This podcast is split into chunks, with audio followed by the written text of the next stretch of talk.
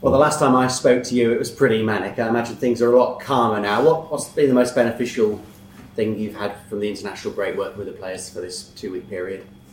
I think the obviously the amount of time that goes into preparing for games, so the amount of video work, the opposition work, the game plans that we create. I think it was you know, an opportunity to kind of shift the, the emphasis onto our general principles of play. So, you know, obviously we spoke after QPR about the out of possession, how we want to defend, so we could revisit a little bit of that. But mainly, uh, the biggest chunk of work's been in possession, what we're trying to do, what you know, I said around you know the shape that we try to create, but then how you play that, what you're looking for, the pictures, and the players have responded really well. So uh, that's probably the biggest bit, you know, being able to address some of the kind of the key principles of how we want to play. I wonder how much of QPR was a Liam Manning team, if you like, and Middlesbrough on Saturday. How much of your influence do you think will be on the team this weekend? I think uh, hopefully you'll see some steps. Uh, I was impressed at QPR quickly the lads took on some of the information that we'd given them.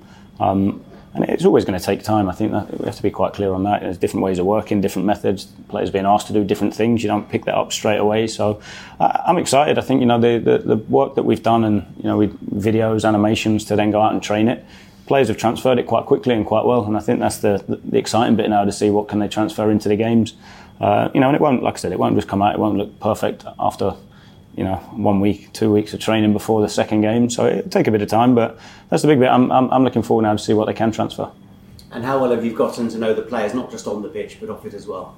Yeah, I've sat, sat with most of them. Still want to get around a few. Uh, you know, it's, hey, the lads have been great. To be fair, obviously we had a few away, so that brings different challenges in itself. But the group that remained have been terrific. They trained really well. We had an in-house game here, um, and it's been good. It's been you know a good opportunity to, like I say, accelerate some of those relationships, get to know some of the players. Uh, you know, it's important for me that you know, person first, professional second. So I want to know them. I want to know about their families, and you know, I think that, that that side of it's really important. Um, you know, I said it in the very first press conference I did around.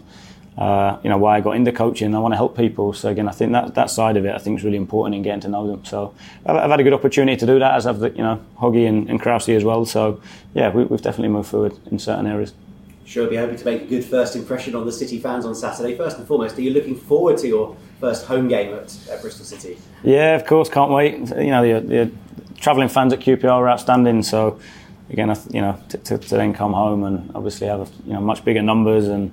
I have to say that you know the, the fans I have met so far have you know have been terrific. So can't can't wait to uh, yeah to do the game on Saturday and you know hopefully they uh, you know can can make it a tough place to come for us. Um, Middlesbrough had a sticky start to the season, but now they're probably one of the informed sides in the Championship, aren't they? Just what kind of challenge will Middlesbrough, I think one defeat in 12, Michael Carrick in charge, what kind of challenge are they on Saturday? Yeah, really, really tough. I think, you know, it was, you know, the, the start was maybe a little inevitable in terms of when you look at the transition they had in the squad. You know, obviously a terrific season last year in the in the job that you know Michael did, and then if you you know if you look at like I said the summer they had with the ins and outs and you know uh, a lot of change to the squad. It takes time to embed new ideas and, and, get your ways of working across. So for me, it doesn't surprise me. You know, did the did the pro license with with Michael, so you know how he comes across as a person, and you know obviously his playing career and his coaching career to date. Obviously, he's hugely hugely knowledgeable about the game. So it's a, it's a challenge, but one that you know I'm, I'm really looking forward to because again I think you know I've got a lot of belief and confidence in the group we've got here. So I'm looking forward to seeing you know us step up to it yeah, when did you work with Michael then? When did you do your license together? Well, a few years ago. A few years ago, not crazy. I think we started in 2019. I think I was, I was still at West Ham at the time. So, yeah, a few years ago now. Okay. Um, in terms of team news, um, be a detective Is it Joe Williams who might be available from QPR who, who, who wasn't in the last squad and he must be itching to get involved in the first team again? Yeah, Joe, Joe's been back training fully, so he's he's much closer and he's he'll be available for selection. So that's obviously good news to have him back and available. He's trained well, um, and, and again gives us a different profile in there as well. So ter- terrific to obviously have him back. Everyone else back from the international duty. I think three players out. Uh, they, they come back unscathed. Yeah, they, they've all come back okay. Obviously, you know, varying minutes and schedules. So again, you have to be careful when we how we manage them when they come back into training today. So um, yeah, no, obviously, uh, you know, solid international break for the lads and it was lovely to see Rob Atkinson play for the under 21s the other week. How far away is he from first team consideration, do you think?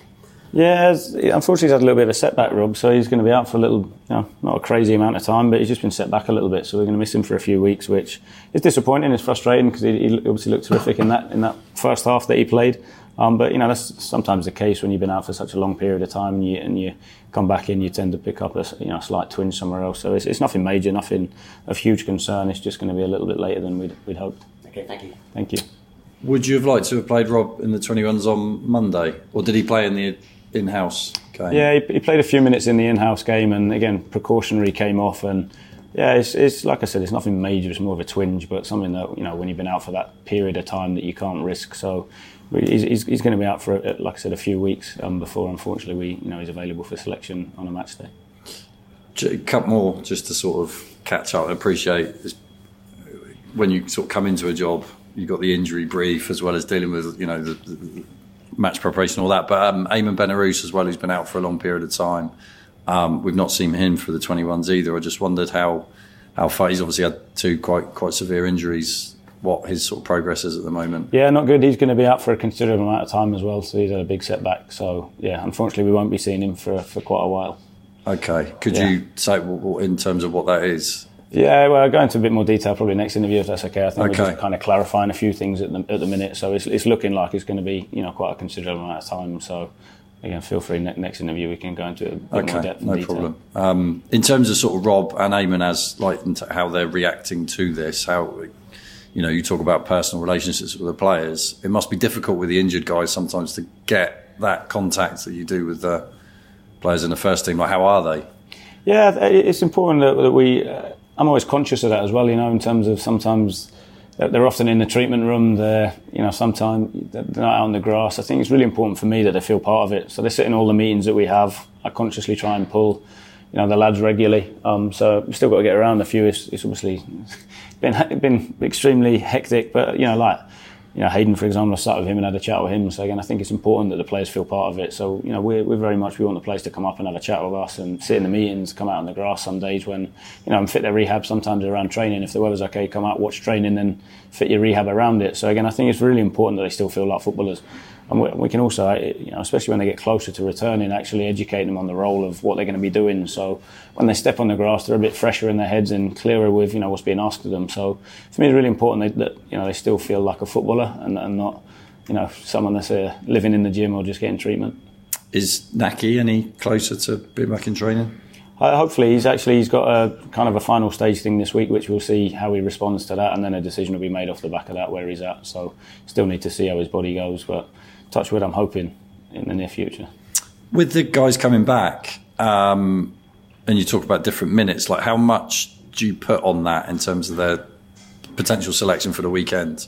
Like how are you assessing that specifically? Yeah, I think numerous bits. You, you look, we look at data, we'll look at the time they played, but the big bit for me is actually having a chat with the player. Um, I think that's really important to know how they feel.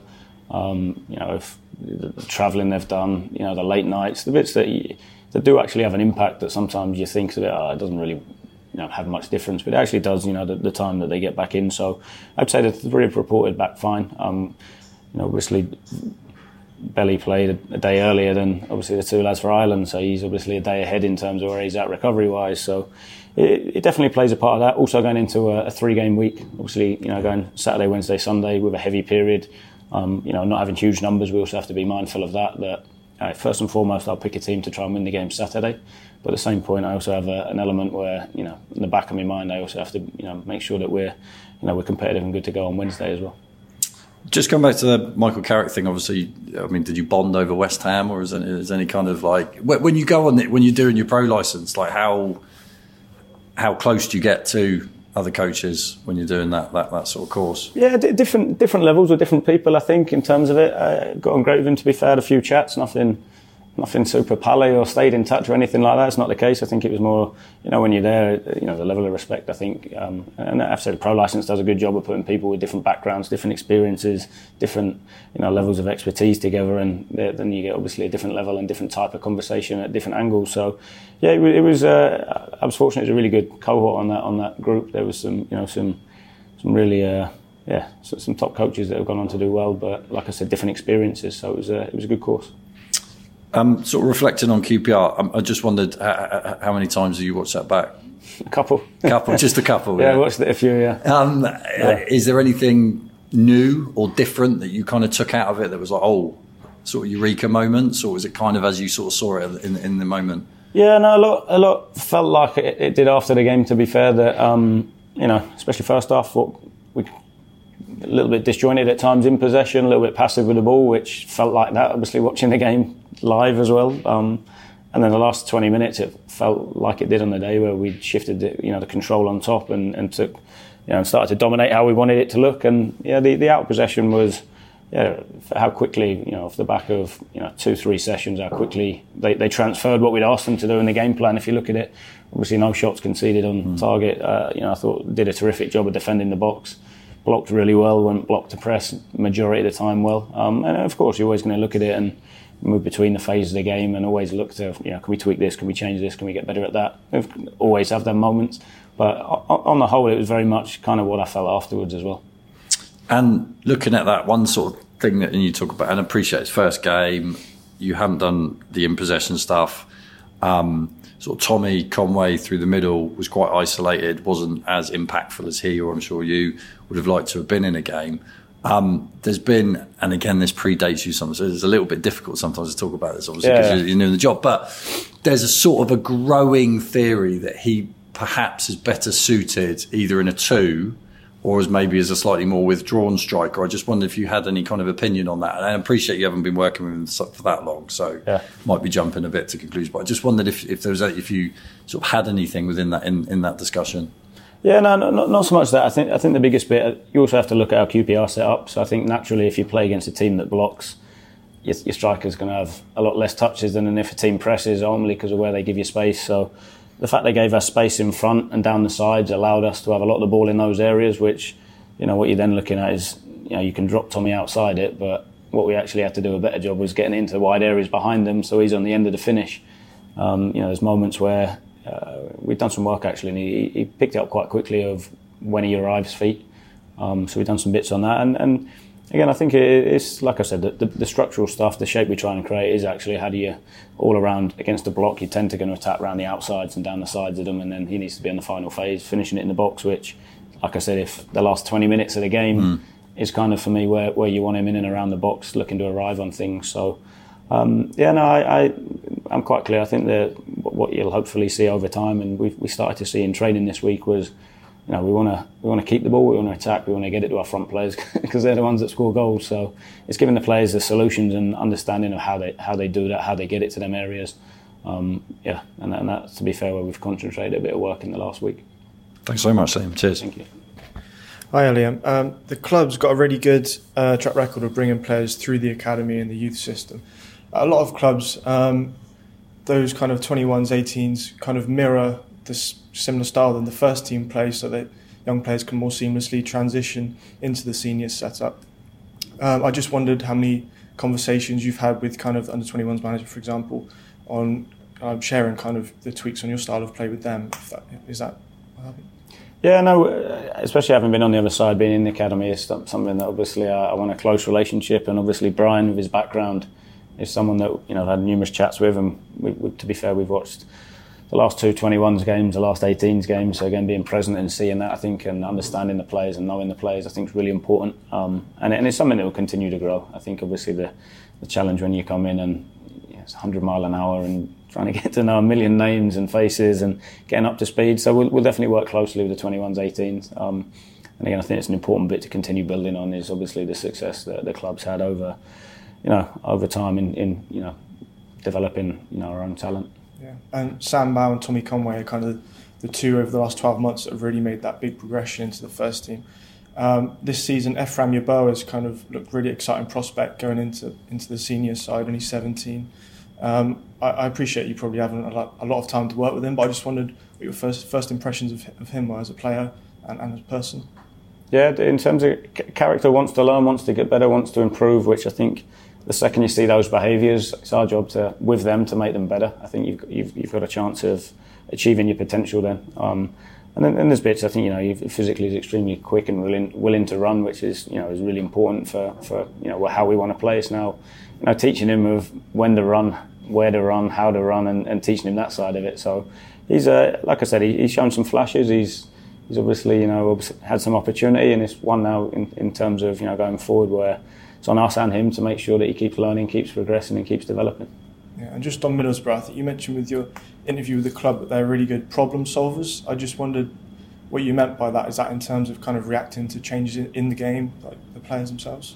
Yeah, just with some of their rotations, I think, and you know when you look at it, um, quite often you'll see certain games work out A to B to C, but again, I think when you throw D in the mix, what does it do? And um, I think that you know, having watched you know a few, quite a few of their games now, I think what they do a good job of is, uh, you know, if we set up a certain way to press, they'll change how they build. And again, I think that then puts it back on us to then tweak and solve that problem of now how do we go and press because we need to adapt. So I think that they're, they're the bits, and again, I think just good variation. Uh, you know, I think it, you know when you look at it, they'll build short, they'll go through you, they'll go over you, they'll go around you. They've got real good variation, which for me, I, I like that in football. I think it makes it unpredictable, which you know, as fans of the game, um, we like to see. And as a coach, it, it, brings different challenges that you know you go tactically. How do we solve it? How do we set up that? You know, we. Uh, you know, give the give the players the solutions, but I think we have to empower the players as well to to feel it in game and make decisions because again we can give them every answer, but they have to feel it on the pitch and see the pictures. So that's our jobs to support and coach them. Yeah, one of the criticisms here over kind of recent years. So is that at times uh, the team kind of struggles at, at sometimes when the te- when they have to have possession they can't play on the counter attack so it's turning this team into better problem solvers your kind of main aim over the weeks and months coming? Yeah and that takes time. I think that's the hardest thing. I think you can you know if you if you force a team to go direct and take the decision away I think you you you know you get a, a certain outcome which might hit a level the same as if you force a team to build so again, I think it's that solution. And, and, again, it's not just go and play off the cuff. I think it is we're, we're real clear structures, clear rotations, and then there's you know understanding which one do you pick at the right time. So there is a, there's a real clear way of working. It's not just a go and, go and crack on, solve it yourself. We, we give them three, four, five solutions. They then need to make sure they pick the right one, given what the opposition do. And, that, and that's the, the, the game for me. The game's fluid. You know, if we have a player in the pocket, it might be the centre back that steps, so we have to do this. If it's the six that steps, we have to do this you know, if the fullback comes inside, you have to do this. So again, I think it's, and that's repetition. I think it's seeing them pictures, it's seeing them on the video, it's, you know, constantly rehearsing them and understanding, you know, uh, which one is it and when. Yeah, and just finally, just on a personal note, I just wondered if you have any pre-match superstitions or anything mentally you always do before a match. I've got terrible OCD to be fair, so it's probably uh, probably not helpful for me in that.